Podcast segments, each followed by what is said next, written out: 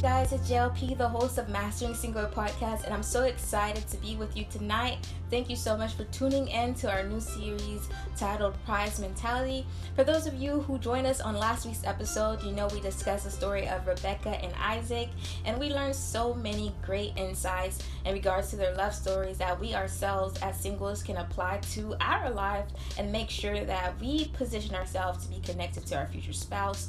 I greatly believe that yes, indeed, God is in control, but at the same time, God has given us knowledge, God has given us wisdom and practical tools to position ourselves to um, step out in faith and to really receive certain blessings that He has for us. And I believe in this season, God is ready to build up kingdom couples. You know, God is ready to build up kingdom marriages because, you know, I believe that many of the prophecies that God is wanting to um, fulfill in this time for the body of Christ and also to advance his kingdom is going to consist of, you know, kingdom couples um, really putting themselves together, right, um, to do the greater works that God him, himself, you know, Jesus um, prophesied. You know, I believe strongly that in this time, two are better than one, and um, the harvest, you know, is ripe. And I believe that is the reason why God, and His sovereignty and His faithfulness, He is indeed um, you know, bringing us together to our future spouse, but at the same time, He is wanting for you to partner with Him in faith and to really put yourself in position. Um, the way that we see that these young women from the Bible were able to put themselves in position to be found by their future spouse, their suitable partner. Um, without further ado, I just want to go ahead and quickly recap um, certain key things that we learned from last week's episode one of which is that um, we see that through the story of Rebecca and Isaac, Rebecca had favor, okay? And we realize that though God indeed freely give us favor if we ask for it, there are ways for favor to attract you, right? And one of the ways for favor to attract you is by you being obedient. Rebecca was obedient. From the very beginning, she was obedient and listening to the servant of Abraham, you know, drawing water for him and as well as for his camels. You know, she was very kind hearted as well. And so we see kindness also attract favor.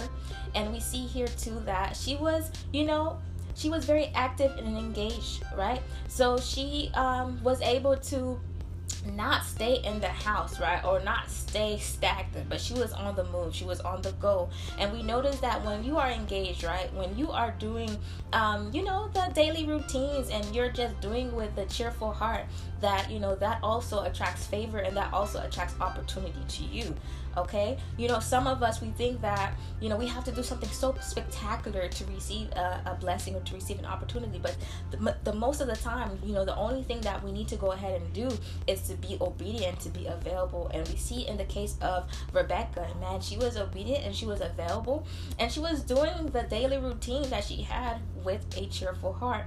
Now, on tonight's episode, we're going to be talking about a story that I'm telling you, even if you're not a Christian, you've heard it before and that is the story of Ruth and Boaz. Now, this story, y'all, to be honest, I've heard a lot of versions of this story. Um, it's a story, in fact, many relationship uh, experts, especially Christian relationship experts, love to talk about to encourage singles and to encourage people to prep for marriage. Um, a lot of people, they definitely um, talk about um, what it is um, you know what does it mean to be the pursuer um, when it comes to men? And um, a lot of ladies um, talk about being in purpose and making sure that you know you're busy about your purpose and that when you're busy about your purpose that god is faithful to connect you to your future spouse which which are all true right?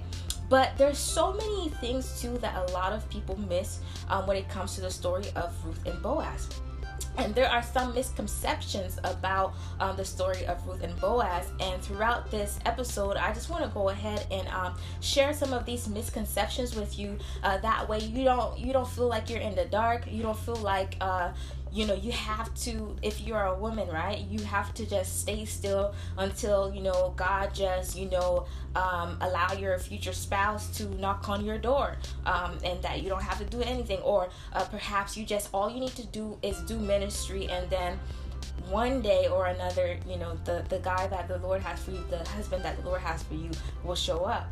But through the story of um, Ruth and Boaz, I'm going to show you as we read along the story, right? I'm going to show you how indeed Ruth she embraced the t- she embraced the role of a positioner. All right. So last week we ahead and, and we went ahead and introduced to you all pursuers and positioners. We explained that the men are the pursuers. We are all used to this, right? Ladies, you know that. Um, the men are the one that that is to approach you or to pursue you and whatnot. Um, but I don't really hear many people explain to women that they are the positioners. I've listened to women say, you know, yes, women should be in position, um, but they don't necessarily really allow them to embrace the role as being a positioner. And um, from these stories, right, I just realized that women have actu- actually so many strategies um, to really connect themselves to their future spouse. As a matter of fact, I believe that um, the role of a positioner um, is, is, is even more than the role of a pursuer, pursuer in a sense. I feel like sometimes women feel like they're powerless when it comes to this domain. They feel like they always have to wait, wait, wait on the man. But when we read these stories, especially tonight, when we're going to be reading the story of Ruth and Boaz, you are going to see from beginning to end how Ruth indeed had that strategy all along to be found by Boaz. Um, in order for Boaz to take notice in Ruth, we're going to see from the beginning how Ruth was obedient to Naomi and she also stepped out in faith, all right? And she placed herself in a great position um, to really um, find favor from Boaz. Many people go ahead and say, well, um, Ruth was able to um, connect with Boaz because Boaz found favor in her, but that is not completely true. Yes, Ruth found favor from Boaz, but Ruth from the beginning, um, she had that strategy all planned out to make sure that Boaz would take notice in her. So we're gonna go ahead. First up, we're gonna go ahead and read um, Ruth chapter one, and we're gonna be reading verse three to eight. Then we're gonna talk a little bit about it, and then we're gonna go ahead and read Ruth chapter two and chapter three. So let's go ahead and do that. So Ruth chapter 1 verse 3 says this. It says, "Now Elimelech, Naomi's husband, died, and she was left with her two sons. They married Moabite women, one named Orpah and the other Ruth, after they had lived there about 10 years.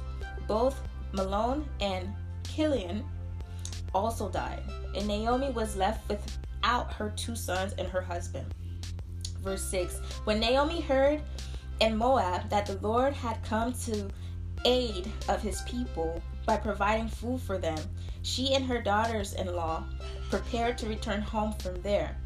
With her two daughters in law, she left the place where she had been living and set out on the road that would take them back to the land of Judah. Then Naomi said to her two daughters in law, Go back, each of you, to your mother's home May the Lord show you kindness. Now, if you're reading along with me, I want you to pay close attention to verse 8, especially that second part where Naomi said, May the Lord show you kindness. We're going to go back and um, explain to you why it's important for you to highlight that particular uh, verse.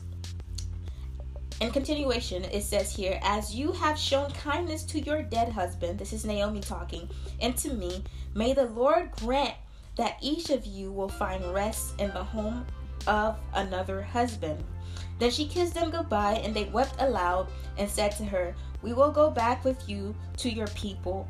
But Naomi said, Return home, my daughters. Why would you come with me? Am I going to have any more sons? Who could become your husbands? Return home, my daughters. I am too old to have another husband. Even if I thought there was still hope for me, even if I had a husband tonight and then gave birth to sons, would you wait until they grew up? Would you remain unmarried for them? No, my daughters, it is more bitter for me than for you, because the Lord's hand has turned against me. Verse 14 At this they wept aloud again. Then Orpah kissed her mother in law goodbye, but Ruth clung to her. That is so important right there, that word clung. Let's go ahead and continue to verse 15. Verse 15 Look, said Naomi, your sister in law is going back to her people and her gods. Go back with her.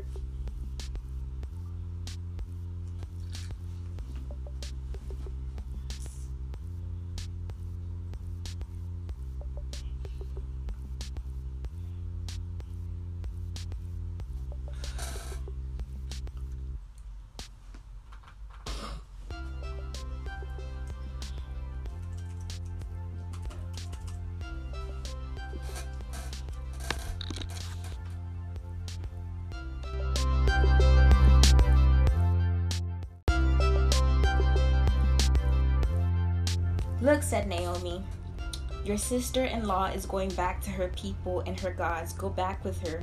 But Ruth replied, Don't urge me to leave you or turn back from you. Where you go, I'll go, and where you stay, I'll stay. Your people will be my people, and your God, my God. Where you die, I will die, and there I will be buried. May the Lord deal with me, be ever so severely, if even death separates you and me. When Naomi realized that Ruth was determined, um, I just want you guys to pay attention to that term determined. When Ruth was determined to go with her, she stopped urging her, meaning Naomi stopped urging Ruth, all right? And um, that is verse 18. So we read Ruth chapter 1, verse 3 um, to 18, and I just want to go ahead and um, take some time to really just um, help us to grasp what we just read. Now, it's very important for you all to understand that both Orpah and Naomi really love, excuse me, both, both Orpah and Ruth really love their um, mother in law, Naomi. Okay, so uh, long story short, Naomi um, ends up losing her husband, and shortly after that, she ends up losing her sons who married um, Orpah and um, Ruth. Um, but however, Naomi realized that these young women were fairly young. They were able to remarry and start a brand new life, you know, with a new husband. But she herself, Naomi, she knows that she is old and, um, you know, it's not really that much in her favor for her to start over again. Um, but she explained even if she went ahead and had hopes to start over again, it's best that these young women um, would leave, you know, and just start their brand new life because you know even if she were to get married and were to have sons um, naomi excuse me ruth and um, orpah would be um, too old while these young men would um, it would take them a while to kind of catch up to a mature age to be able to become their husband and so in naomi's mind that was just simply not right she didn't want to um, allow her um, daughters to wait you know in vain for something that is it just won't be right it's just it doesn't seem wise. And so she encouraged them to leave. Though both women loved Naomi, right? Orpah and Ruth loved their mother in law. We realized that Orpah, she went ahead um, and she didn't persist. You know, she went ahead and went back um, to her home country.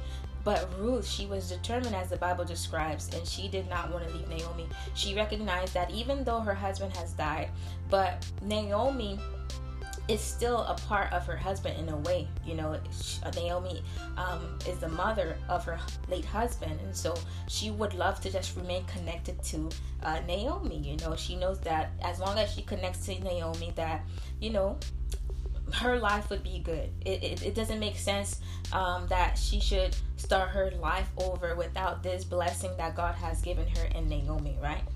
Um, and I, I feel that that was very wise um, of Ruth to have that type of mentality, have that type of mindset, knowing that um, even though her husband is no more, but she still has Naomi and she still has a mentor to learn from, to gain wisdom from, and that you know, as long as she has Naomi, at least she has a friend in her, she has a mentor in her, and because of that, Naomi didn't go ahead and persist to keep telling Ruth, you know, go back to your homeland, go back and start over. Naomi was like, you know what, I'm not gonna force Ruth to leave because I see that she is a determined woman and she just wanna come with me. I'm gonna let her come with me. From this point on, we can see that Ruth is faithful to um, Naomi. Although her husband is no longer alive, she is faithful to Naomi. And um, one of the verses that I want for you all to uh, go ahead quickly to turn to your Bible pages is Proverbs 28 verse 20 in proverbs 28 verse 20 i'm reading it from my bible here the niv version. It says a faithful person will be richly blessed. I'm to go ahead and say this again. A faithful person will be richly blessed. All right? And so Ruth again was faithful to Naomi. And I'm telling you, if Ruth did not make that decision, because that's what it was, she made a decision to follow Naomi, she would have never been able to meet Boaz, who later becomes her future husband. And so, one of the things that we see here that attracts favor, not only obedience, not only kindness, but faithfulness. When you learn to be faithful, when you learn to be consistent in the way that you treat others, when you learn to be consistent in what you do, that will allow you again to be richly blessed, as the Bible puts it in Proverbs 28, verse 20. From that being said, we're going to go ahead and continue to really learn from the story of Ruth by reading chapters um, 2 and 3. Um, don't mind, uh, I hope that you don't mind me reading, but it's very important for you all to really read um, the passage along with me to just have a better grasp of what indeed we're learning about and how Ruth had this prize mentality. And this will also help us to really, you know, um, see the misconceptions that many people um, get from the story of Ruth and Boaz. Many people feel like Boaz was the knight in shining armor, uh, the the Prince Charming, right? Um, who just came into Ruth's life and um, just you know uh, presented himself to Ruth. But we see that many of the things that went down in the story of Ruth and Boaz, it was Ruth having this prize mentality. Um, it was Ruth just knowing um, how to follow instructions. That's important. Um, that Naomi was giving her, and it was just her just being willing, willing to serve, just like you know Rebecca, willing to serve, willing to be kind, and willing to uh,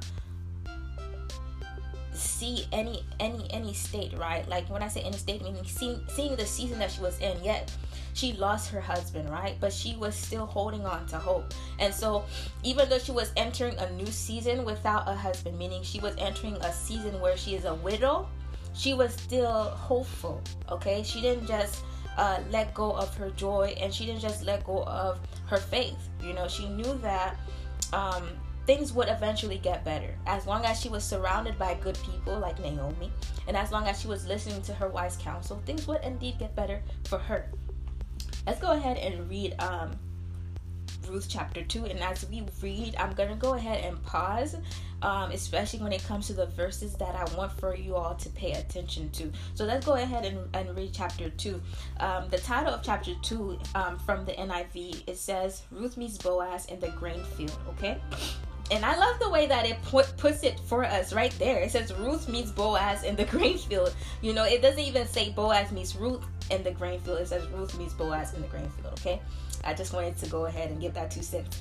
Um, so Ruth chapter two. Let's go ahead. Um, let's start in verse one.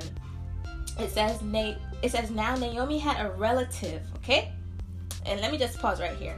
Um, if you were listening to uh, last week's episode, um, we explained to you that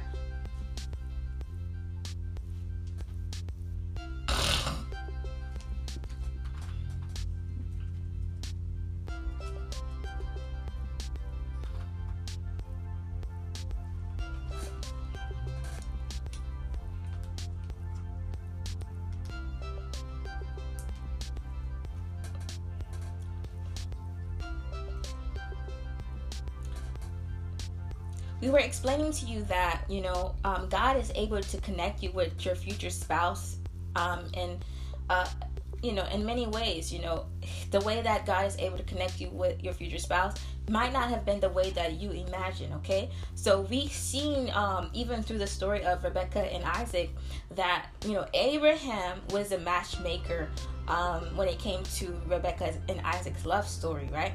And we then see again not only Abraham, but now Abraham's servant, um, really leaving um, to go to Abraham's hometown to choose a wife for his master's son.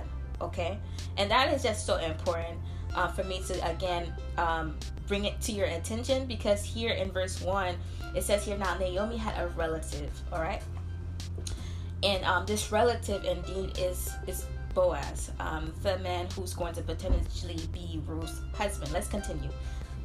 All right, now Naomi had a relative on her husband's side, a man of standing from the clan of Elimelech, whose name was Boaz. Here, here it goes right there.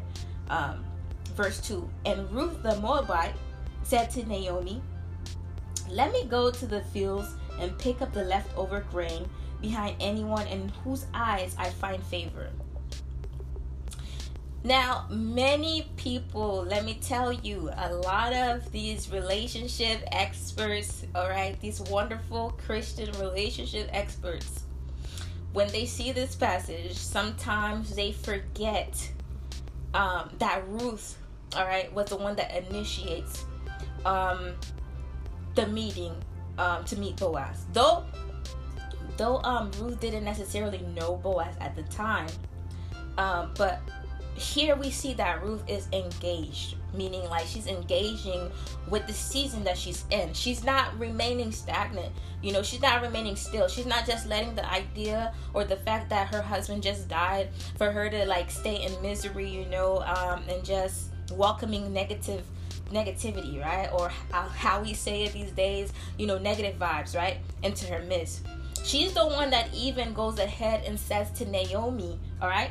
She says, she says, Let me go to the field and pick up the leftover grain behind anyone whose eyes I find favor.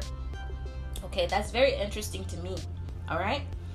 And um, the passage continues and says, Naomi said to her, Go ahead, my daughter. All right. So she went out, entered a field, and began to glean behind the harvesters. As it turned out, she was working in a field belonging to Boaz, who was from the clan of Elimelech. The Bible is so uh, specific.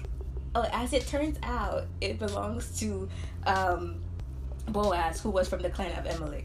All right. So even though Ruth may not have any idea she was going to meet Boaz at the time, um, but her willingness to just be on the go um, and also be on the go to do something productive brought her into the presence of the very relative that um, you know Naomi knows, right? The very relative that um, was the relative of Naomi's late husband.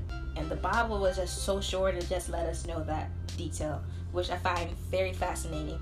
Now, on continuation to verse 4, it says, Just then, Boaz arrived from Bethlehem and greeted the harvesters. The Lord be with you. The Lord bless you. They answered. Verse 5 Boaz asked the overseer of his harvesters, who does that young woman belong to? Pause, y'all.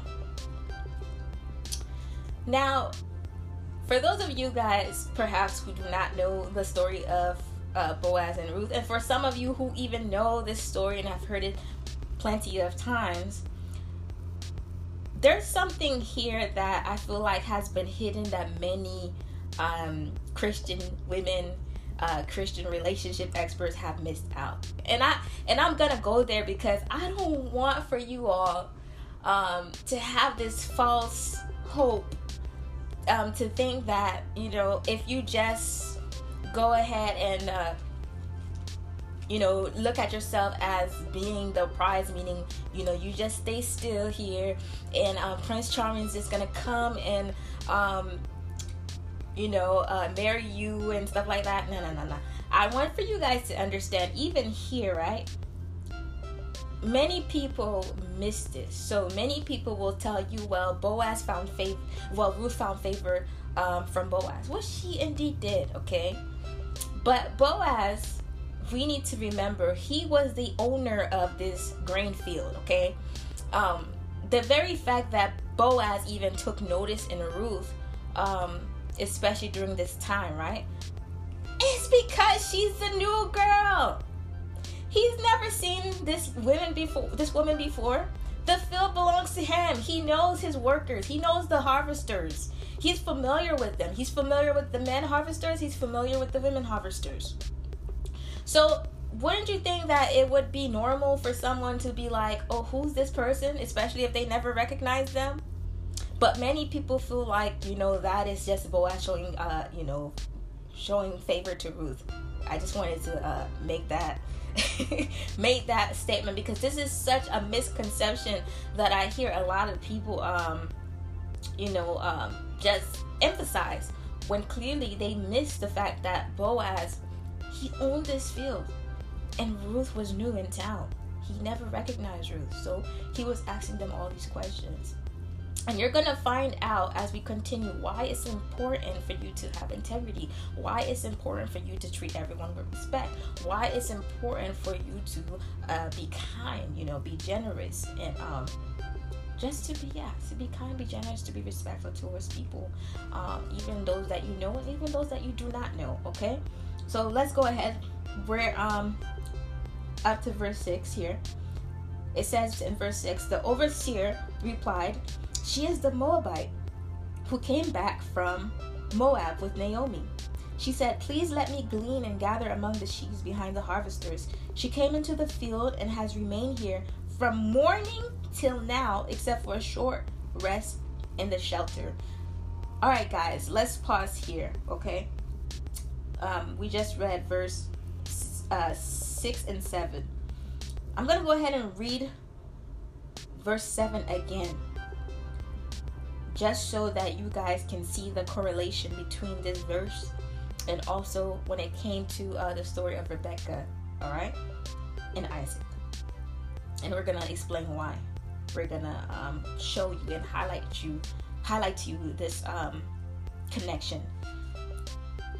Verse 7 She said, Please let me glean and gather among the sheaves behind the harvesters. She came into the field and has remained here from morning till now, except for a short rest in the shelter. Right here, we see here that Ruth goes the extra mile. Okay. She doesn't just do what everyone is doing. Like she doesn't just work and then take like two breaks in between. Like take a 15 minute break. You know, when you work a 9 to 5, you may have two 15 minute break. No. She works continuously and she only took a short break as the Bible puts puts it. And that was it. Um, the reason why I wanted for you guys to see the correlation between this and as well as Rebecca is that we saw that when Rebecca went out to draw water, right? And when she um, was stopped by the servant, she did not only give the servant water, but she also offered to give his camels water. So that is going the extra mile.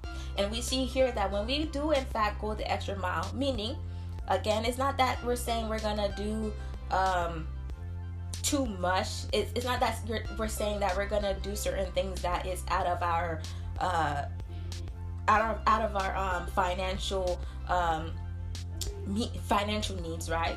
It's not saying that you need to spend more money. It's not saying that you need to have more degrees, more skills, but it's just saying for you to just go the extra mile, meaning uh, for you to work a little bit harder, right? Or, or, or, give more of your time, give more of your resources um, that you would have probably haven't done prior. Or it means to just be more willing to be open and available be willing to serve be willing to give you know. Don't be tired of giving but be, but freely give from a joyful heart. Freely do what it is that someone missed to do you know. If you notice that someone didn't do something you're there to go ahead and continue to do it. For example let me give you guys a quick example. Let's say you was you were exiting a building right and someone was right behind you and you you end up you know um, keeping the door open for that individual right? Because you notice that that individual their hands were full. Their hands were full with luggage or baggage whatever the case may be. You were willing to still stay there and leave the door open because you know if you did not leave the door open it would be a struggle for them to open the door themselves. That's what it means you know to go the extra mile and we see here Ruth did that. She went above and beyond when it came to how she was working in that field. And that grabbed many people's attention, even the harvesters that were used to um, working in Boaz field. You know, that, ca- that caught their attention. And even that um, made them too, you know, impressed with Ruth, right? And that is the reason that they're even sharing um, this story with Boaz. They want Boaz to know how a, a hardworking woman she is, like what a hardworking woman she is, you know, and so forth. All right.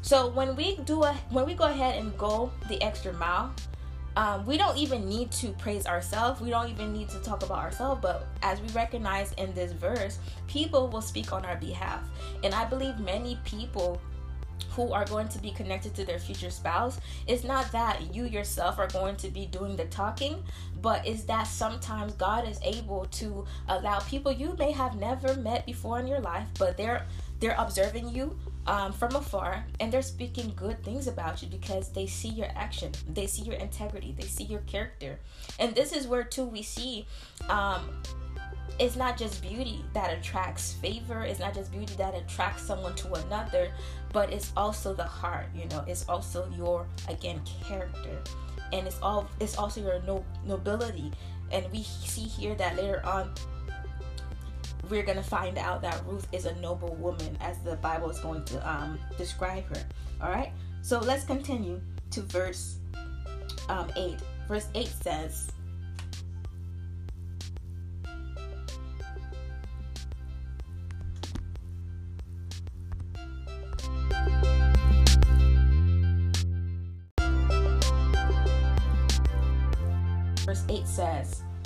So Boaz said to Ruth, My daughter, listen to me. Don't go and glean in another field and don't go away from here. Stay here, all right, with the women who work for me. All right, you see where I what I was saying here? He said, "Stay here with the women who work for me." All right, so basically here we're noticing that Boaz didn't recognize Ruth because she was not um, part of the group of women that he's familiar with that works in the field. Okay, and that is why he's even encouraging her to um, work with these women now. Now that he has heard good report about her from the harvesters, he's even moved to favor her to make sure that she continues on working and she doesn't feel like, you know, a foreigner. She doesn't feel like a stranger. All right. Okay. And now verse 9 says, Watch the field where the men are harvest, harvesting and follow along after the women. I have told the men not to lay a hand on you, and whenever you are thirsty, go and get a drink from the water from the water jars the men have filled. Verse 10 At this time she bowed down with her face to the ground. She asked him, Why have I found such favor in your eyes that you notice me, a foreigner? Okay, let's pause for a second. Now Ruth is asking Boaz, What has she done? Now, she, you know, Boaz is favoring her. And I pause for a second to really show you how, indeed, you know, it's not just about um, the outside appearance here. Um, it's not just about um, your background here. And when we go later on to talk and discuss the story of Esther and Prince, excuse me, not Prince, but King Xerxes, we're gonna notice how again, you know, the outer appearance does play a role. Um, but here, specifically in the story of Ruth, when it comes to character and demeanor and integrity, that plays a bigger role. And we see here that's what indeed you know, move Boaz to give her favor. Let's go ahead and hear what Boaz have to say to Ruth when she asked that question. Verse 11 Boaz replied, I've been told all about what you have done for your mother in law. Y'all hear that? All right. Since the death of your husband, how you left your father and mother and your homeland and came to live with the people you did not know before. And the reason why Boaz is saying all of these details is because Ruth definitely went above and beyond. You know, she didn't just um, follow Naomi, but she she also left all of these things behind, all of the things that she's ever known, to just be with Naomi. So that was a big life um, change. That was a big move. That was a big decision. All right, and so we notice here that decision, making a decision as well attracts favor. Okay, we notice even even in the story of Rebecca, that Rebecca had to decide to move, meaning she had to decide to get out of her house. She had to decide that that specific day that she would continue to she would continue to be willing to work and not, you know, get tired of her daily routine. She would continue to go ahead and draw the water. That's a decision.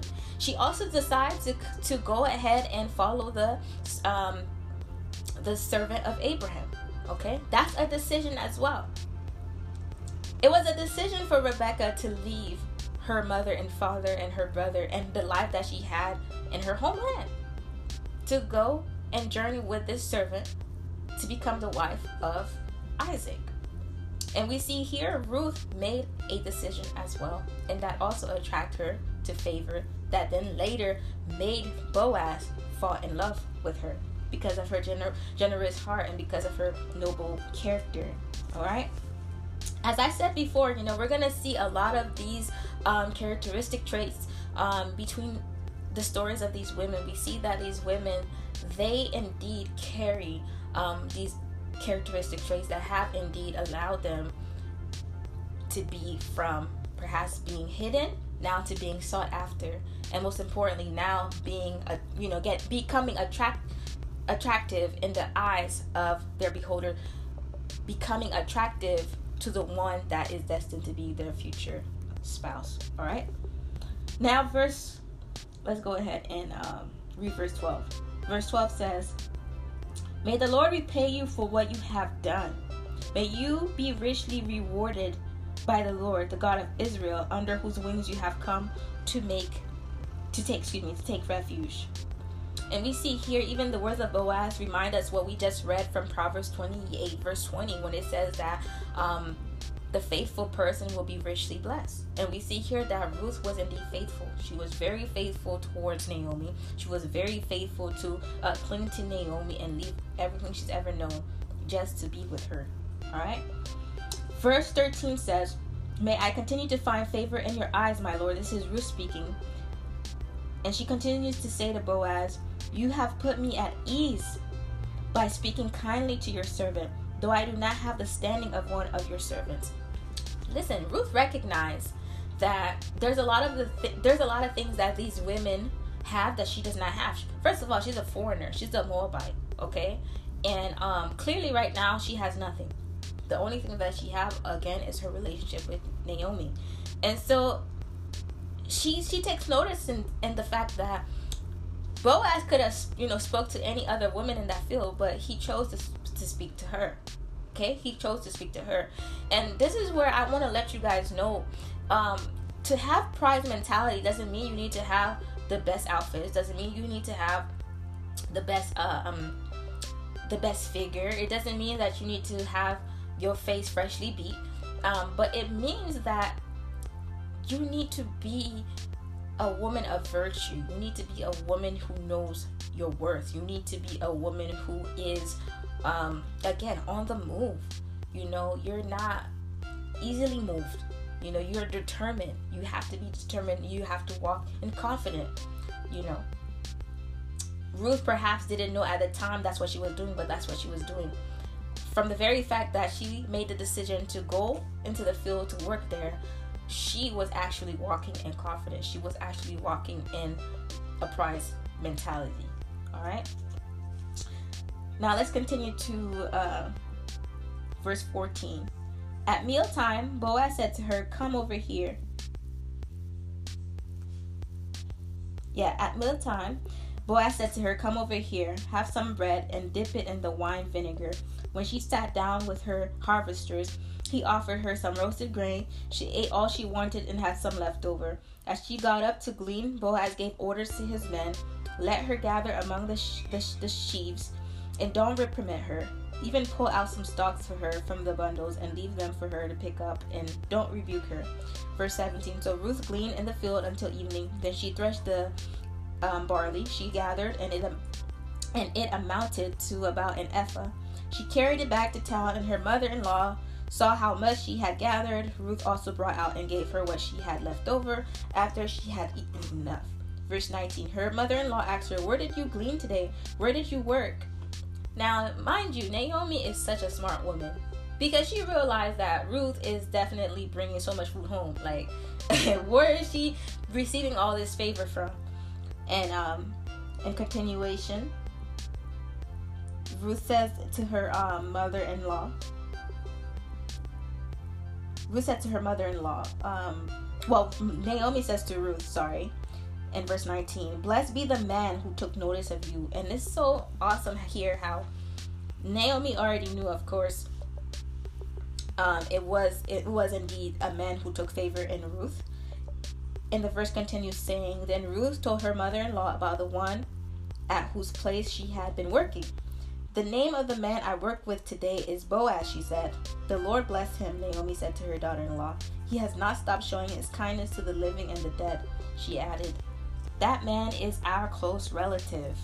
Here comes that term relative, okay? So we see here that Naomi um, realized that the man that Ruth's been working for um, since she arrived to her homeland, to Naomi's homeland, was in fact someone she knew, Boaz. And then verse 21 says here, verse 20, excuse me, continues to say, okay, he is one of our guardian redeemers. And then verse 21 says, And Ruth the Moabite said, He even said to me, Stay with me, work stay with my workers until they finish harvesting all my grain. Verse 22. Naomi says to Ruth, Naomi said to her daughter in law, It will be good for you, my daughter, to go with the women who work for him, because in someone else's field you might be harmed. So Ruth stayed close to the women of Boaz to glean until the barley and wheat harvest were finished, and she lived with her mother in law. Okay. I want to um quickly just recap what we just read in chapter 2. I know that guys is a lot of reading, but I'm pretty sure that you appreciate the fact that um you're starting to really realize how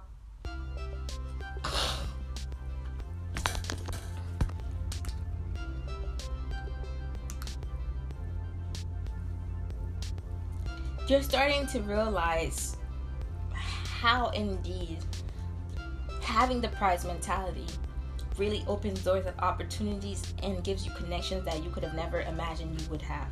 All right.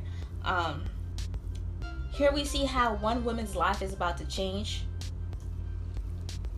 You can say in an instant, right? It's about to change suddenly just because she was willing to be obedient. Just because she was willing to put herself out there. Not just put herself out there recklessly or without direction, but she was strategic. She was strategic in everything that she did. All right.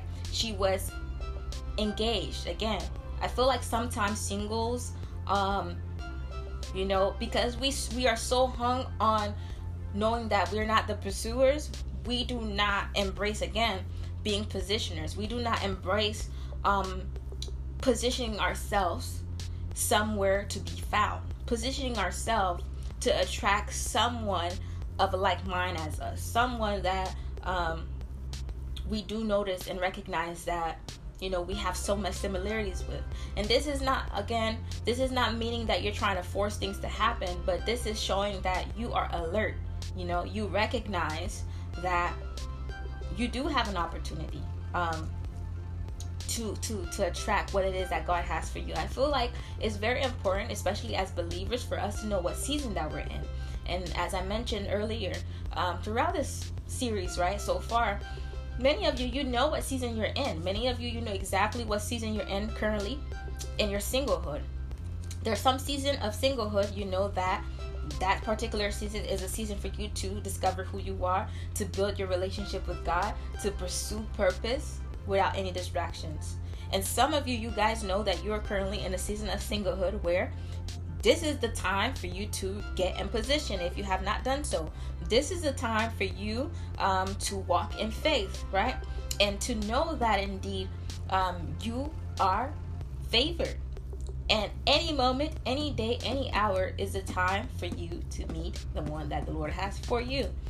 And that is where I'm just bringing all of us to, is to know that it's not about forcing things to happen, but it's about again partnering with God. It's about again just knowing how to work with what you have, and just knowing that you don't need a lot of money, you don't need a lot of uh, connections, but you just need to be yourself. And when I say by being yourself, you just need to know who you are in Christ and to walk confident in that, walk confidently in that, and knowing that God has, um, you know, the best for you. As you're willing to do what it is that he's leading you to, he has the best for you in every aspect, including um, a godly relationship, including um, his kingdom, the kingdom partner that he has reserved for you. All right. And so that is very important for us to understand that in the season of singlehood is not just about um, reminding ourselves that we're single, but the season of singlehood is about being in a state of preparation at all times, right? It's about pursuing purpose, but at the same time, it's about making sure that hey if god decides to bring your future husband today that you will be ready that you will be in position you will be in that alignment uh, to attract your um, future husband. You will be in alignment to attract your future spouse all right? Now let's go ahead and um, continue to read onto chapter 3 and then we're gonna quickly close out the episode. Before we close out the episode again i'm gonna touch on um, some more scriptures to give to you singles to really encourage you in this season. And um, we're going to see again the similarities between um, Rebecca and Ruth. All right. So, chapter 3 is titled Ruth and Boaz at the Threshing Floor. This is a very popular theme that we always hear about. Um, and many people believe that, well, this is where you know, Boaz makes his feelings known to Ruth, and this is where Boaz wins Ruth's heart. No, guys, this is a misconception. Let's go ahead and read it. So, verse 1, right? It says, One day Ruth's mother in law, Naomi, said to her, My daughter, I must find a home for you where you will be well provided for. I'm going to stop right there. It's so interesting to me. Though Naomi knows how much Ruth loves her, right? Loves her. And though Naomi knows that Ruth doesn't necessarily want to leave her, but Naomi knows that the time has come. The time has come. Ruth's season of being single and being at that house has expired. It is time for Ruth to enter a new season. It is time for Ruth to cross over from being single to being taken, from being single to being engaged, from being single to being happily married with someone who is able to provide for her. Okay, that is so important. And so I say this to you singles make sure you're staying in prayer to know exactly what season you're in. Make sure you're staying in prayer to know whether you are in a sing- season to build up your relationship with God more, um, to pursue purpose, to find out who you are in Him, or if you are in a season where, you know, it is time for you to know that this is not this is this is not the season for you to remain single but this is the season that god is wanting you to step into to partner with a believer to partner with a man of god or a woman of god to even do bigger things for his glory right? And to do life together with for his purposes. Now um, naomi says to ruth in verse 2 now boaz with whose women you have worked is a relative. And again, it's so interesting. She brings that up again. She brings that up again. It's like she wants Ruth to realize, you know, who this person is. I mean, he's not just someone that you met, but he's a relative of mine, like of my late husband. And this man, Ruth, if you're able to, you know, connect yourself with this man, then you will be well provided for. Because not only is he rich but he is a noble man. He's a man of integrity. He's a man of respect. The whole town respects him. Everybody who knows him loves and respects him right? And so because naomi is bringing that to ruth's attention over and over again she then proceeds to give Ruth instructions. And she says in verse 3, she says here to Ruth, she says, Wash, put on perfume, and get dressed in your best clothes. So here we see where the outer appearance does in fact plays a role okay? But it's important for us to see how from chapter 1 and chapter 2 the, the the story of ruth and boaz was pretty much focused on again inner beauty. It was focused on you know her inner self. It was focused on her character. It was focused on her um her um characteristics, you know, her loving nature, her kind nature, her generosity, um, her willingness to be active, her willingness to be all about, um, you know, her business, all about, um, you know, just providing for herself and providing to Naomi at the time. Because listen, again, it was just the two of them. They didn't have any men to provide for them. They had to go ahead and be businesswomen to provide for themselves. All right. And so now, finally, we're seeing in verse 3 that it's talking about um, the preparation, the outer preparation. Um, Naomi is telling her, you know, you better make sure you wash yourself good. You better make sure you smell fresh, okay? So Naomi knows that these things as well attracts a man. These things as well allow a man to take notice in you as well, okay? And so it's important that we take note, ladies, to know that um, we have to be well-rounded, and that is where the prize mentality comes um, to here as well. This is where we see the prize mentality here. Prize mentality is not just about being smart. It's not just about being um, wise. It's not just about um, knowing who you are, knowing your value, knowing your skills, and making your skills work for you. But it's also about you as well, knowing that um, not only are you beautiful on the inside, but you have to allow what's on the inside to uh, to attract on the outside as well. What's on the inside, excuse me, rather, to reflect um, you know what's on the inside to be reflective on what's on the outside. So that way people as well can take notice in you. And that's not a bad thing. You know that's not a bad thing. When we are able to make sure that we practice good hygiene make sure that we we are well presented that shows that you respect yourself and that shows that that you know your value. Just because we know that inner beauty is so important and is what will last that doesn't mean for us to disrespect our outer appearance because you know your value you need to make sure that everything about you is at 100% everything about you is again you put all your effort into. Because you love and respect yourself that much. And as well you want to glorify god in the way that you dress and the way that you behave. Because that does in fact matters in the eyes of god. Though god is the god who sees the heart. But again whatever's in the heart it also reflects what's on the outside and that's very important for us even as christians to remember. Let's continue. After after naomi said wash put on your perfume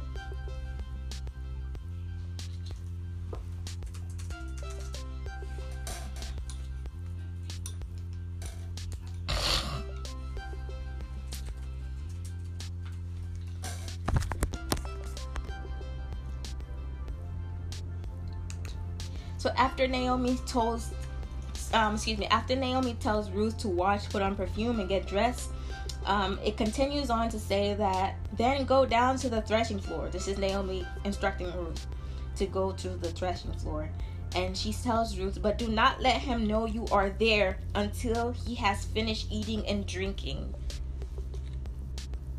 Ladies, I, I had to pause here um, because I did, in fact, hear somebody say um, you know, it was never Ruth that, you know, you know, brought herself to Boaz. It was Boaz who again took notice of Ruth and approached Ruth. Clearly this is not what happened. Naomi clearly gives Ruth a strategy. So Ruth already knows what to expect. Not only is she going to the threshing floor to meet up with Boaz, to make sure that Boaz take notice in her, but she knows what to expect. She knows because she again, you know, she already has built this type of friendship with Boaz in a way. Boaz know her character. Boaz know um, what she's about in here, and now Boaz is about to be like, "Whoa, Ruth, you're so beautiful," because again, she took the instruction from her mother-in-law. She's, you know, she's well dressed. She smells fresh. She's looking good.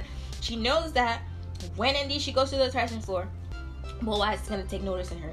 But she knows to be smart as well and to be obedient to listen to the strategies she's receiving from Naomi. Naomi tells her not only for you to go to the threshing floor, but don't let him know you are there until he has finished eating and drinking. And this is important, ladies. At times, it's not it's not enough for you to position yourself and then quickly try to um you know make your presence be known. Um, timing is everything as well. You know, it's so important that we take notice here where Naomi says, "Don't, don't, don't approach him yet, or don't let him see you yet, but let him finish." So it's important for us to understand. It's important for us to understand that we need to uh, know when someone is open as well to make conversation with us when someone is open to make eye contact with us some people are probably going through um, perhaps somebody was probably again was somewhere that you were at okay and you guys both take notice in each other but maybe this person they've you know recently lost a relative. Maybe their parents recently you know recently died god forbid or maybe they just um, received a bad news that they're getting laid off from work. Whatever the case may be okay? So at times we have to be smart and wise to know you know when to position ourselves what time for us to position ourselves what day for us to position ourselves where to position ourselves. All that plays key roles here and that is important for you guys to highlight as well. Okay? And this again is verse 3 in chapter 3.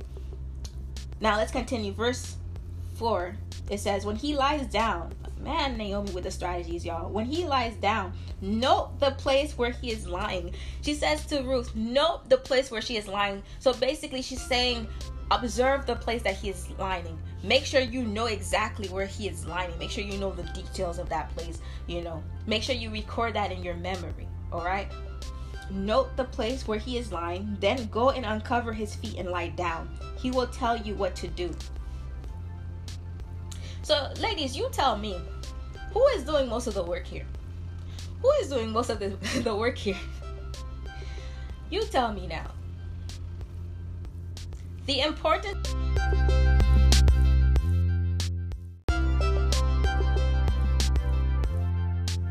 We heard those words echoed again in the mouth of um, Boaz to Ruth. You know, saying, you know, you, you're in the refuge of the Lord. May He bless you, right? And so forth. And I just want to go ahead and um, just recap some things that you um, should really take notice of. And I recommend you to highlight these words. Um, excuse me, not highlight these words, but um, notate these words, okay? Decision, obedience, kindness, noble. Decision, obedience, kindness, noble. Highlight these words. I want you guys to understand even when it comes to your singlehood, you ultimately have to decide and say, you know what? Um, I see myself as a wife. I see as I see myself as a mother. You may not be um, um, these things, right? You may not be those roles right now, but you should actively start seeing yourself as a wife, as a mother, as a businesswoman, um, as a multimillionaire. Start claiming um, these blessings even now. You have to decide that's who you're going to be. And I believe that when you make that decision, that also shows your faith, and that also shows God your faith, and that also sh- moves you to act, meaning moves you to take action. When you begin to embrace these very things, right, that moves you to step out. And I believe that's what moved um, Ruth and Rebecca to step out. Okay, so I'm gonna repeat them again: decision, obedience, kindness, and as well as noble noble meaning being kind being a person of integrity being a person of uh, of worth knowing your worth knowing your value and not being not not not, not willing to um sell it short to receive something that has no value you know knowing um not to settle but to weigh it out until you receive what you know that you deserve you know. Now going on to these scriptures that i want to go ahead and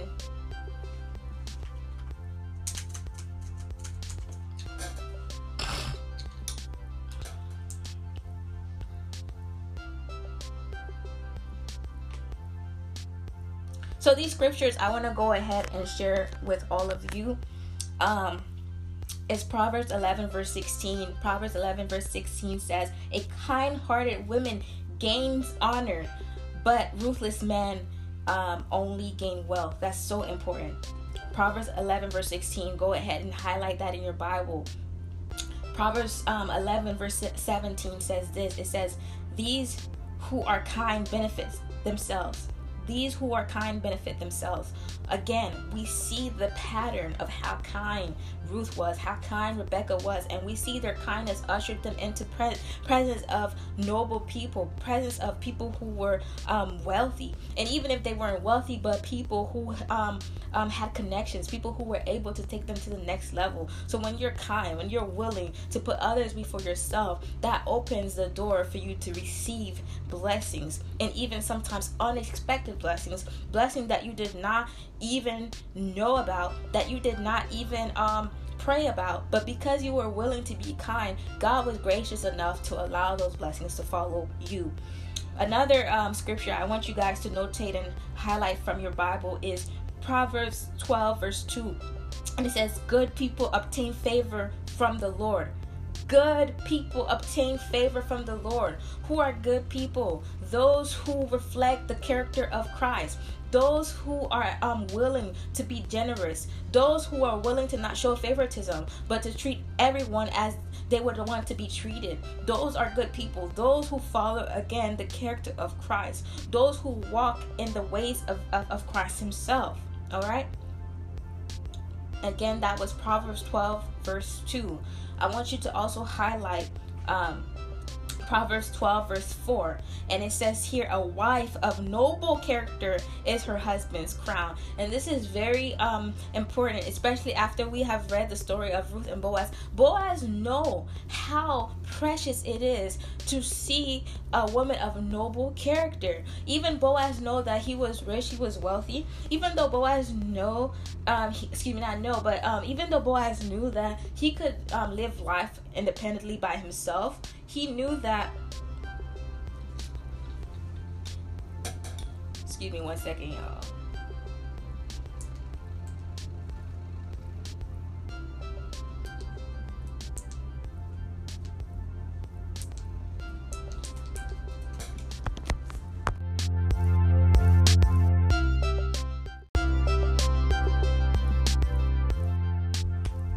Also important um, when it comes to how people see you as well.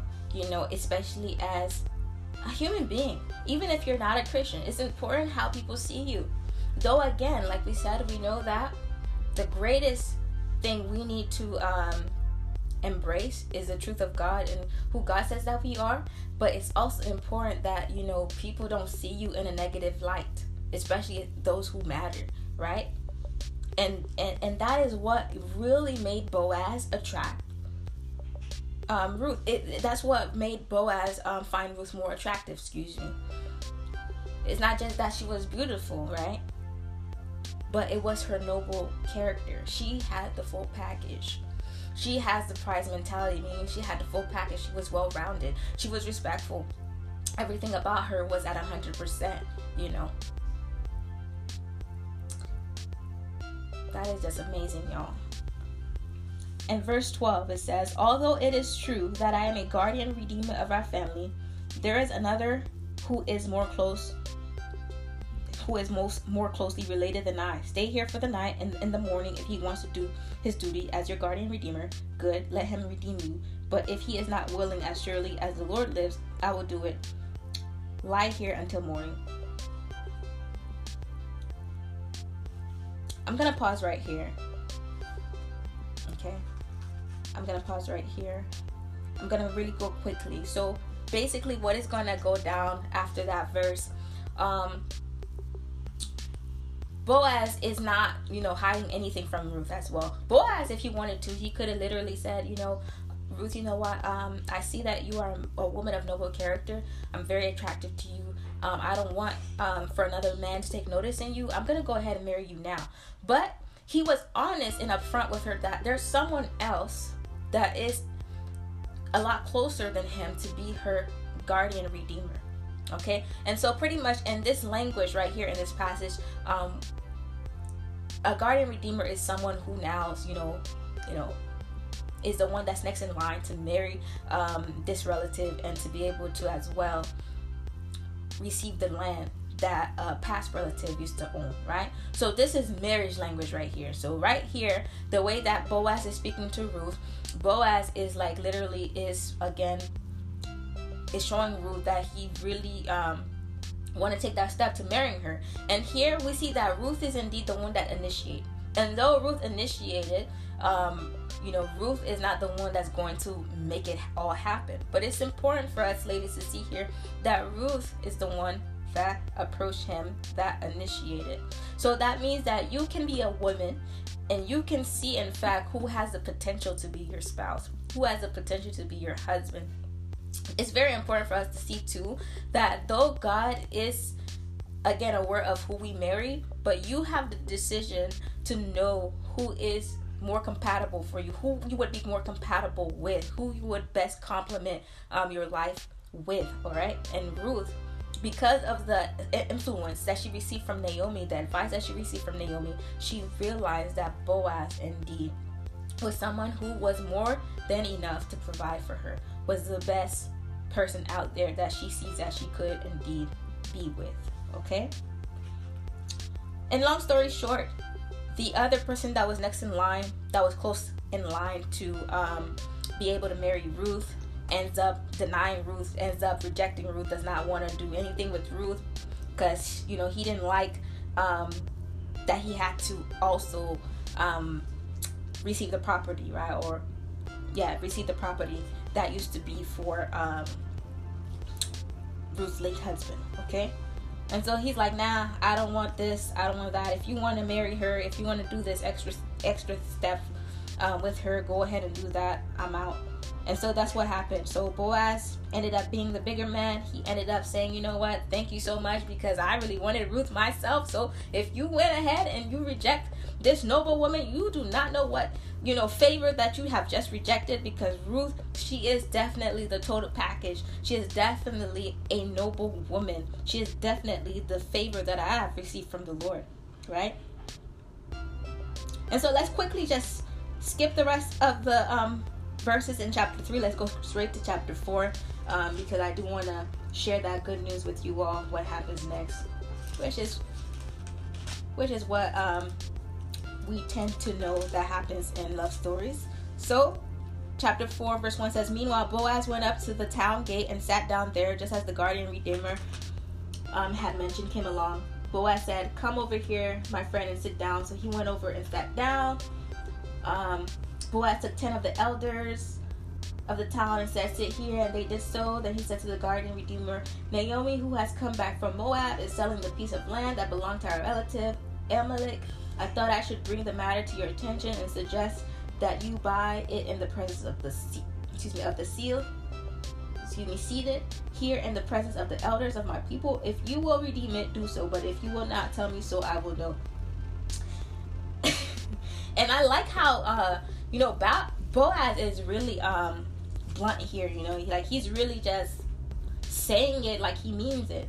Um, and I, I believe that he he legit was probably in his heart hoping um, this guardian redeemer would reject it as well because I, am pretty sure he really wanted to um, end up with Ruth. Okay, so let's get those remaining verses. Let's go straight down to let's go straight down to um, verse 8. So, verse 8 says, This is chapter 4, y'all. I'm sorry if I'm going a little bit quick. I know we've been reading for some time, so I'm just going quickly here. So, the guardian redeemer said to Boaz, Buy it yourself, and he removed his sandal. Then Boaz announced to the elders and all the people, Today you are witnesses that I have bought from Naomi all the property of Elimelech, Kilion, and Mahlon. I have also acquired Ruth the Moabite, Mahlon's widow, as my wife. So we see here, this is the already the wedding weddings being done, you know. Um, and it's so beautiful how we see even in the Word of God, weddings um, originated from the Word of God. Okay, and how the wedding is done is originated from the Word of God, just like how we know um, what is defined as a marriage is also origin. It also originated from the Word of God. That's so cool to me. That's so important here. So here we see that Boaz again is marrying Ruth right here in these verses. He even claims that Ruth is now his wife. And it continues to say, in order to maintain the name of the dead with his property, so that his name will not disappear from among his family or from his hometown. Today you are witnesses. So this is the wedding that's happening right here. And then verse 11, then the elders and all the people at the gate said, We are witnesses. You know how in traditional wedding it says, Do you take this, you know, man to be your lawful husband, you know, and so forth and then you know the bridesmaids are there the groomsmen are there they're all witnessing the parents are in the um, audience right in the church they're all witnessing the friends family members and all that. Then um, it continues on to say may the lord make the woman who is coming into your home like rachel and leah who together build up the family of israel. May you have um, standing in ephrath and he and be famous in Bethlehem. To the offspring the Lord gives you by this young woman, may your family be like that of Perez, whom Tamar bore to Judah. And we see this is the blessing that they're receiving. This is the um the blessing of marriage that they are receiving from the witnesses and from the elders as they are getting married and now they have become husband and wife.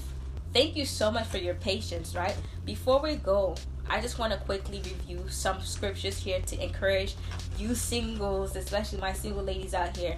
But it's important for me to just go ahead and recap quickly what we've learned. So, pretty much, as we read the entire story of Ruth and Boaz, we um, recognize some similarities between um, the story of Ruth and Boaz and Rebecca and Isaac. Okay, so we see when it comes to Ruth and Rebecca, these women were again obedient. They were engaged, meaning they they knew how to adapt. They knew how to um, act. You know, they didn't just let time pass them by. They made sure that they were actively engaging in their everyday life, doing things that would better themselves. And they know as they better themselves that eventually they would find favor. They would find favor. They would find favor in the eyes of other people, right? Even though that was probably not necessarily um, what they were doing to begin with. It's not just to say, okay, do this so you could attract somebody, but they were just well-rounded individuals. They were just people with big hearts. Let's just be honest. Um, they were servants. Um, they love serving. They love putting people's need be- before themselves. Naomi not only um, went to the grain field to begin with for herself, but you know she knew that you know it was only her.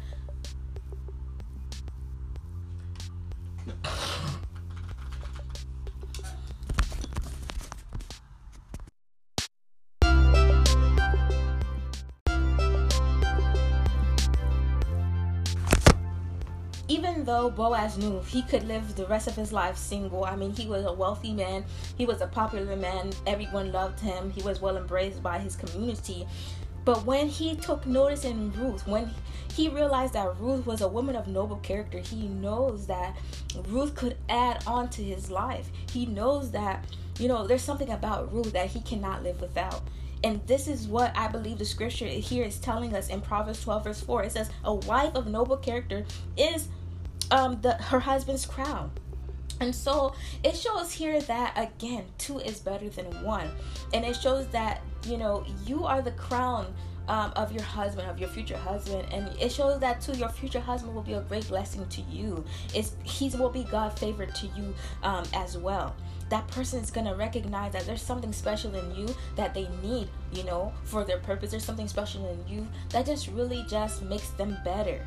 Simple as that just makes them better. Not to say to complete them, as we know that we are whole in Christ, but there are individuals out there that make us better people, make us a better version of ourselves. All right and we're going to continue to look through different scriptures as well as we're about to um, learn about um, esther and prince Xerxes, and as well as we continue to just look at the character of a proverbs 31 woman but the main thing of, above all is that she was a noble woman. And we see here Ruth was a noble woman, Rebecca was a noble woman. And brings me to this conclusion for tonight if you are a single sister, I want for you to make sure that you're praying and asking the Lord, make you become a noble woman, make you become a woman of integrity, make you become a woman who is wise, a woman who is obedient, a woman who is willing to put other people before themselves, to serve them, and to reflect the character of Christ Jesus. I'm excited for you because I strongly believe that you're about to enter your next. I strongly believe that you're about to really just enter into this new season where God is going to connect you with your future spouse because something major is about to happen for the kingdom of God. And I strongly believe that you have to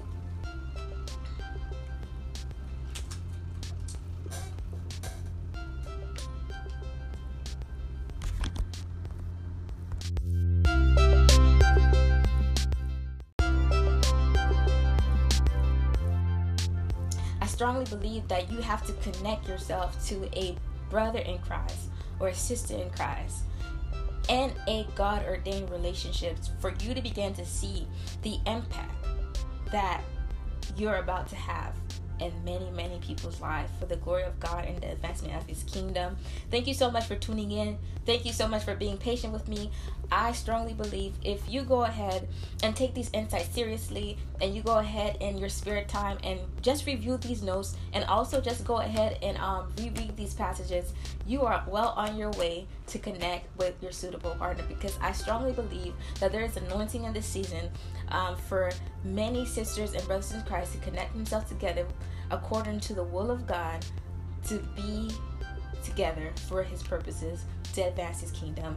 And I believe that you indeed will be one of these couples that the Lord is raising up in this season to do the greater works he has destined for you all to do on the earth. Again, remember all things are possible with Christ Jesus. It was JLP. Until next time, peace out. Take care.